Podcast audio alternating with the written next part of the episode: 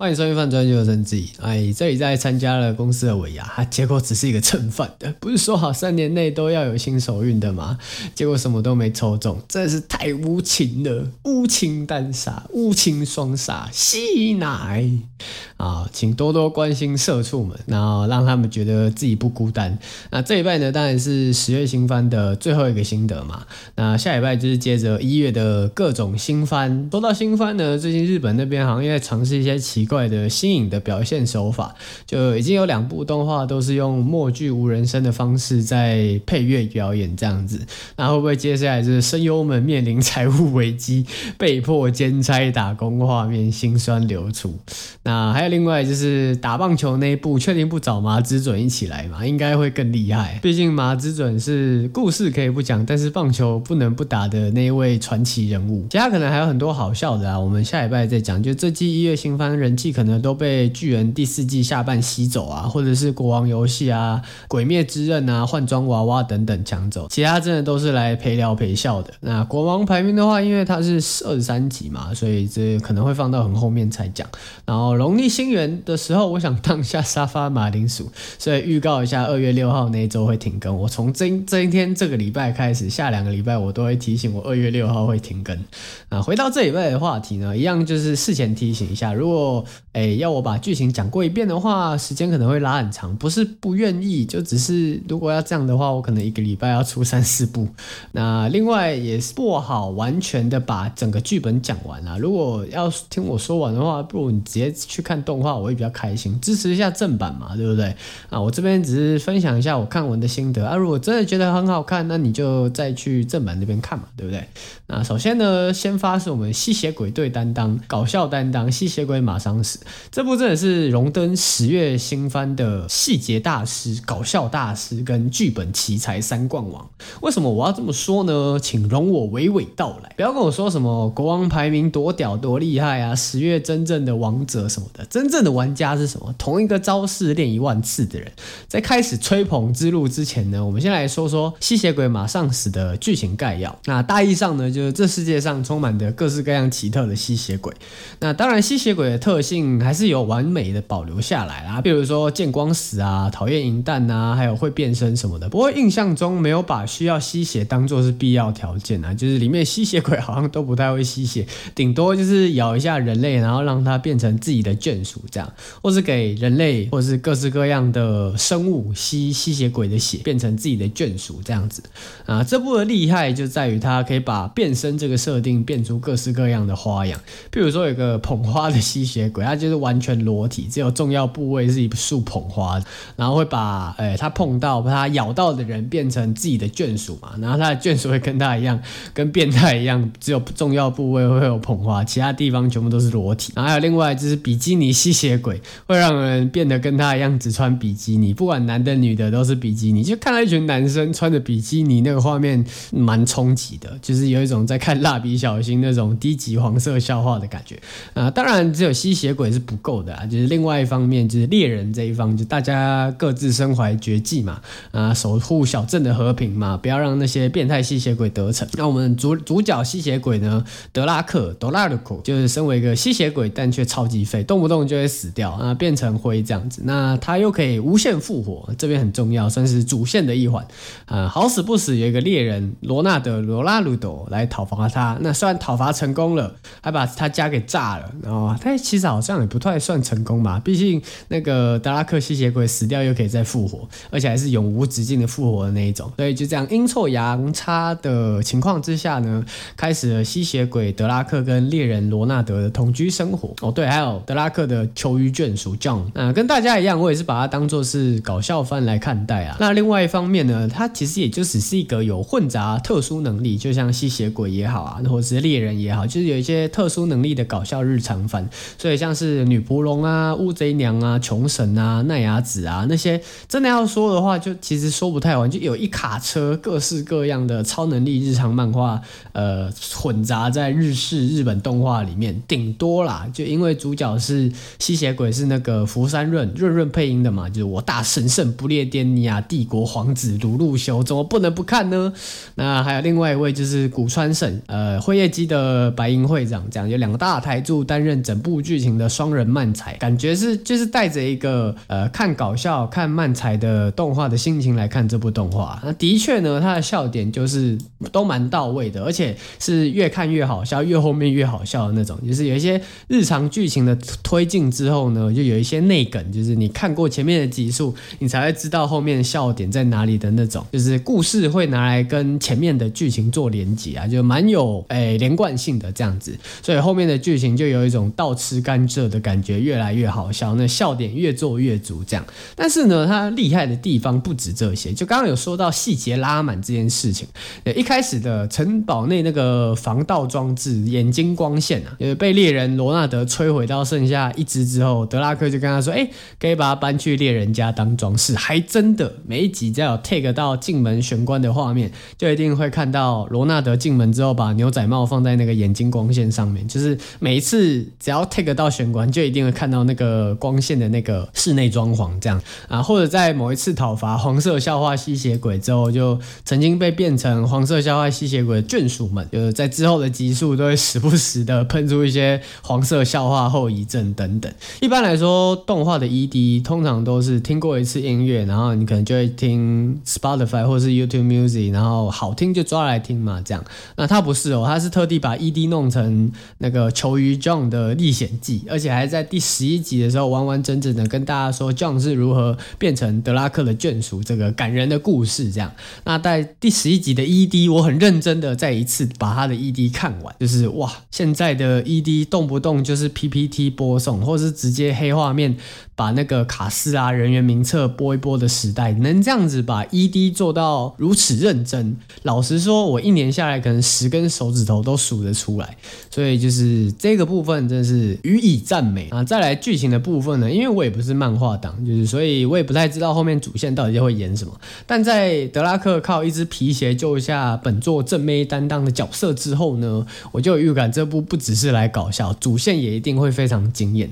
啊！最后在这边恭喜细。吸血鬼马上死，第二季预定。那再下一步呢？吸血鬼队认真讲剧情担当，粤语莱卡与吸血鬼公主。那这部真的是蛮小众的，尽管它是有得到二零一八年文库部门这本小说真厉害第四名，但还是真的没多少人知道这部十月动画。那巴哈的总播放量也就少少的四十七万人啊，比起其他一线的几百万起跳播放，真的是算很小很小很小一卡。那要说原因的话呢，就真就是一个问题啊，就是题材太小众了。剧情背景呢是在苏美冷战期间，身为苏联的太空人培训生，就主角列夫雷普斯。只要完成祖国的目标，进到太空安全的回国。那在军备竞赛当中赢下太空竞赛这一步嘛，那光是听到苏联的军备竞赛，可能就有。大半的人不想点进来看这部动画，那可能从第一集看到最后一集的，一定是更少更少了。不要说我无凭无据啊，我们直接把巴哈的数据拿出来看。巴哈第一集观看数九点六万人，第十二集观看数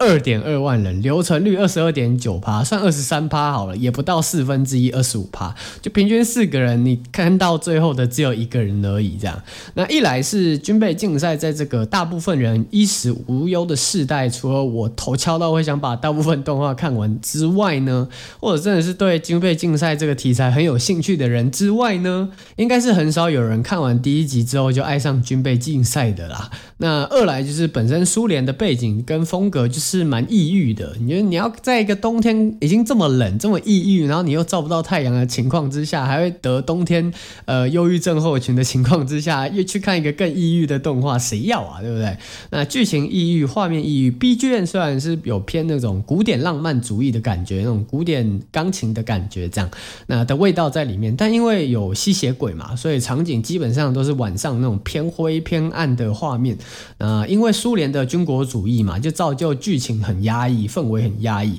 虽然他在最后的这个政治操弄这个手段，我我给满分。剧情部分真的很写实，很赞，很棒，就是毫无破绽这样子。就从一开始大家都很讨厌吸血鬼，害怕吸血鬼，然后那个苏联政府跑去屠村，再到女主角为了完成梦想，甘愿成为苏联的实验品，被当作是白老鼠也好，呃，送上去送童也好，就送上太空，再到主角列夫成功成为史上人类第一个登上太空的人类。那最后主角为了让实验品伊丽娜，就是那个吸血鬼，不要因为完成任务物而被处理掉，呃，表演了一场非常厉害的作秀演讲。因为他第一个人类登上外太空嘛，所以当然他有这个资格在全世界面前演讲一段话，这样子，所以他就让全世界都知道他的成功不是别人给的，是祖国给的。那他这个小命就保住了嘛。那是党给他的，他的成功也是建立在伊丽娜比他早完成进入宇宙。虽然真的要比的话，其实女主角算第三个，主角列夫算第四个。那在前面还有星星跟狗狗。虽然小庞跟詹姆斯都在太空当场直接暴毙，就是就在这个全球性的演讲当中，他不止保住了自己的性命，然后还保住了那个吸血鬼伊丽娜女主角的性命。那毕竟这是一个全球全世界的播放，呃，演讲播放，然后还有美国啊跟其他欧洲的国家在看。呃，虽然是军国主义，但苏联也是人类，就毕竟还是会有一点人性嘛。所以让世界上大家认识伊丽娜之后，在媒体跟民众的舆论之下呢，就免于因为完成任务伊丽娜被消失的这个危机。我觉得这一段写的非常非常的好，我不知道大家体会不体会得出来，但是我觉得这个这个部分真的是蛮写实的。那总的来说就是一个好作品啊，但不适合现在这种素食文化动画圈。粤语莱卡与吸血鬼八点五分。啊，接下来也是跟鬼怪有关的啦，阴阳眼剑子。那有听过我十月初的集数，应该就依稀记得我的看法。就一开始我以为这就是一个类似呃怪病伊拉姆尼或者是怪物事变那种，就前前两三季的动画，就是一集一个事件啊，或者是两三集一个事件啊。然后 Miko 就是剑子有什么超能力之类的，可以把鬼怪们打得呃七荤八素，然后落花流水这样子。结果就是一个不能出。生 S O T 系列，呃，看到一大堆恶心可怕的幽灵，为了不被他们发现自己看得到他们，每天提心吊胆的上下学啊，一只鬼都杀不掉，就每天就是不能出声系列，看到鬼都点点从旁边走过去，最后还是靠一个来路不明、荒废的神社里面的不知名的神明，给他香油钱之后，让那个神明来保护自己，这样当自己的保镖。又如果某某一次被鬼怪发现的时候，可以把自己救下来。要说剧情很水嘛，也的确蛮水，就是每天看着女主角跟女主角的朋友们吃吃喝喝这样，然后时不时会遇到一些鬼怪，然后展开了不能发出声音挑战，就之后和平的一天又过去了。要不是这一部是雨宫天唱 OP 担任女主角，我觉得可能。呃，有大半的人气会砍掉吧？就其实我觉得还是绝大多数的人都是以声优为主来看这部动画啦。但为什么这部人气还是这么高呢？当然是因为它里面有满满的写作绅士、读作变态的各位喜欢的画面。不过仔细想想，就是这跟不能出声系列作品好像有点异曲同工之妙。呃，又有福利，然后又是不能出声系列，该不会是什么另类的 play？就可能特殊的族群会喜欢这类型的。作品就是它里面的鬼怪只是丑了一点，其实剧情没有那么可怕，就是当做一个帮助饭后消化动画来看也是不错啊。就是你不要在吃饭的时候看，因为那鬼真的蛮恶心、蛮丑的，不是很可怕，是恶心这样啊。阴阳眼剑子八点五分。再来就是放闪队伍先发大队队长大正处女御家话 A.K.A 死神少爷与黑女仆日本大正色尾版，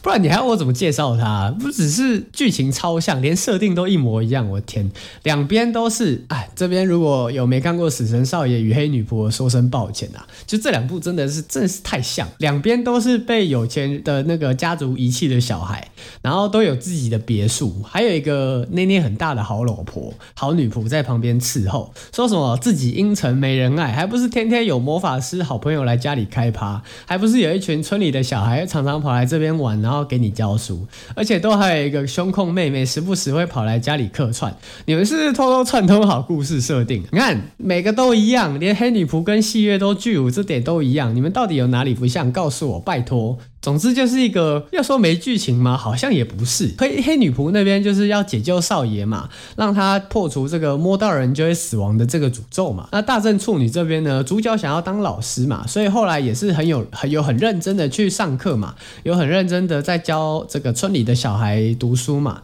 也学习如何成为一名老师。所以还是说要有剧情，还是有剧情啊，但主要都还是看着他们放闪嘛，对不对？就是对放闪，就就放闪而已，没了。没有女朋友跟老婆的，想要体验一下新婚生活的，可以来看一下这部色微版的《黑女仆大正处女一家话》，八点五分啊。对了，如果你看完《大正处女》，然后觉得这部很喜欢，然后你又还没看《黑女仆》的话，你可以回头去看前几季而已，也是蛮新的一部动画啊、另外一部也是甜死人不偿命，呃，前辈有够烦之，其实风间才是主角。本作呢就是三对情侣，虽然都还没有正式提交往，不过就是看着这三对在公司里面放闪的职场恋爱喜剧。刚为什么会说风间才是主角呢？就是我就要来解释一下，就我们第一对情侣五十岚双叶跟武田晴海，就一个女主角超级无敌小资，不说以为是小学。学生，然后另外一个大的跟熊没有两样，就实在不太符合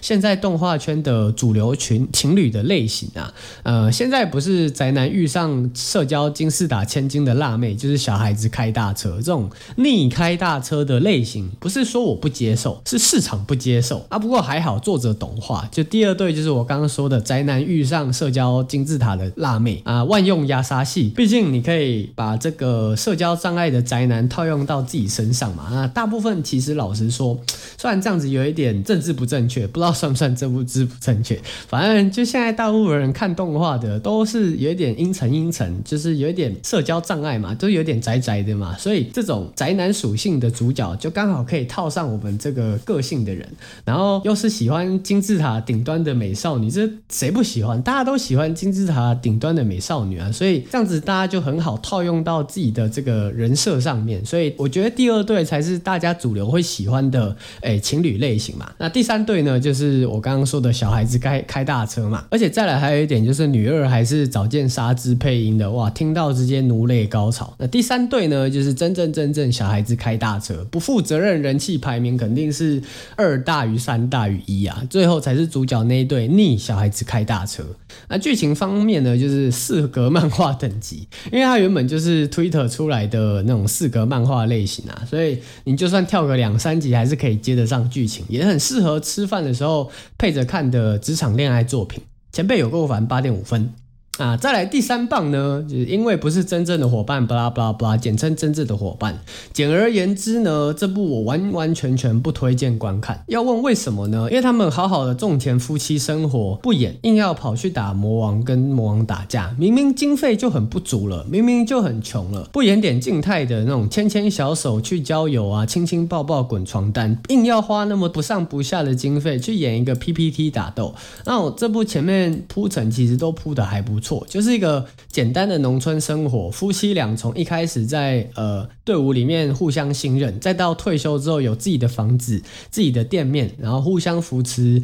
渐渐喜欢上对方，有对方陪伴的美好，这种很一切很顺利、很美好的剧情、美好的画面，就他妈的硬要跑去打 BOSS，BOSS 不好好打就算了，真的很穷，穷穷就算了，剧情更是奇葩，就你明明啊、真的很气，你知道吗？不知道该怎么。形容这部动画，你为什么不像开挂药师那样子，就自己的店好好演，然后没什么打斗没关系，就大家顺顺的把剧情演完，或者像狩猎史莱姆那样，就是大家快快乐乐的不好吗？真正的伙伴真的是啊。十月最气的就这部动画了，七点零，因为太失望，再扣一分，六点零，极度不推荐，超级不推荐，最好不要知道这部动画。那最后一棒呢，就是我们强棒第四棒，古见同学有交流障碍症，虽然说是强棒啊，但其实我自己没有到很喜欢这部动画，就可能外面大家呃一般主流上面都说哇，古见同学很厉害啊，画面很唯美啊，然后呃 Netflix 出品必是精品之类的，就虽然很恭喜他在最后一集不知道是待续还是怎样，就是要出第二季。的假动作。总之，呃，可能会有第二季，先预先恭喜他。那古见同学呢，是在说一个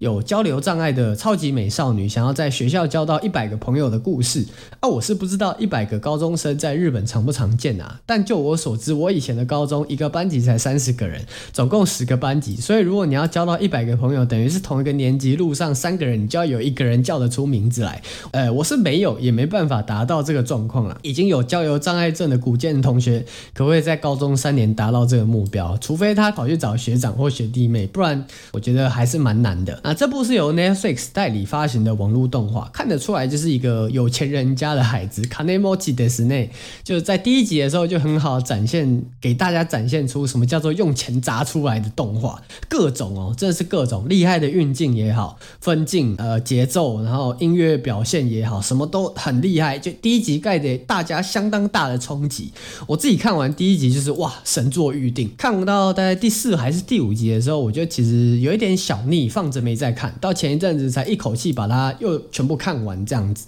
那不知道是不是因为一次看完的关系，还是本身这部的剧情就有一点水，就觉得好像每一集内内容就那样，就差不多就那样。节目一开始就是古建同学有交又有交流障碍，然后开始介绍一下交流障碍是什么，然后基本上十二集有八集是暑假的状态，就大家一起放假出去玩，所以就是又寻软同学找大家一起去某某某地方玩，然后大家看到古建同学的美貌，各自上来打招呼，就哇，古建同学好漂亮哦，不讲话好美哦，然后看他卖萌这样子，那太阳下山之后各自回家，一集就这样结束了，就喂，就这样吗？怎么好像跟上一集演的一样？只是上一集从爬山，这一集变去海边，然后下一集去图书馆。就虽然一开始是蛮新鲜的啦，就差不多到第六、第七集的时候就有点腻了，就。不对，是很腻，不是有一点是很腻，所以后面我基本上就全部都是跳着把它看完的。再来是因为，就其实虽然是说校园恋爱喜剧，但其实比起恋爱喜剧呢，这个部分呃喜剧要多也多不到哪里去，笑点要多也多不到哪里去。要论笑点的话，可能前辈有够烦，或者是大正处女御家话里面的笑点都比古见同学还要来得多，就纯粹就是看古见同学如何交到更多的朋友，然后跟主角男主角之间的爱情元素也是有一种。嗯，可有可无的感觉，就是这部唯二的乐趣啊，对我来说是一个第一个，就是古建同学都是用笔记本写字，因为他不太会讲话，所以就是可以学到很多日文的用法，看到很多日文字，这样就呃加减学一下日文嘛。那另外一个呢，就是十月的时候我有讲过，他是一个呃，他们大家都是人名都是用特征去取名的嘛，所以像古建同学就是 communication 的口蜜桑古建同学，那还有主角他达诺希多希多只是个人类。呃，男主角跟右巡染同学欧桑娜娜基米就是右巡染的日文这样，所以每一次有新角色出来的时候，我就会想一下，哦，他这个名字的 U I 大概是怎样这样子。那这部。这该说什么呢？就是一个不上不下的动画吧。就虽然画风很唯美，然后虽然经费很充足，然后虽然演的也不差，但是远远掩盖不了它剧情本身的空洞性。就它剧情真的是太空洞了，空洞到重复性非常非常非常的高。就古剑同学有交流障碍，七点五分。今天差不多到这边，就是十月整个动画全部我有看过的，全部都讲解完了。那没有讲解完的呢？呃，可能就是我完全没有看过，然后可能或者是我根本不知道。这部动画，但其实大部分的动画我都有讲到啦。就，呃，下礼拜就是一月新番的扫雷了，大家，诶，农历年新年快乐，然后祝大家这个尾牙都有抽到奖，就算是办线上也尾牙也应该要有抽到奖，就这样，大家身体健康，欧米孔退散，呃，希望呃很快就可以出国玩，这样，peace，拜拜。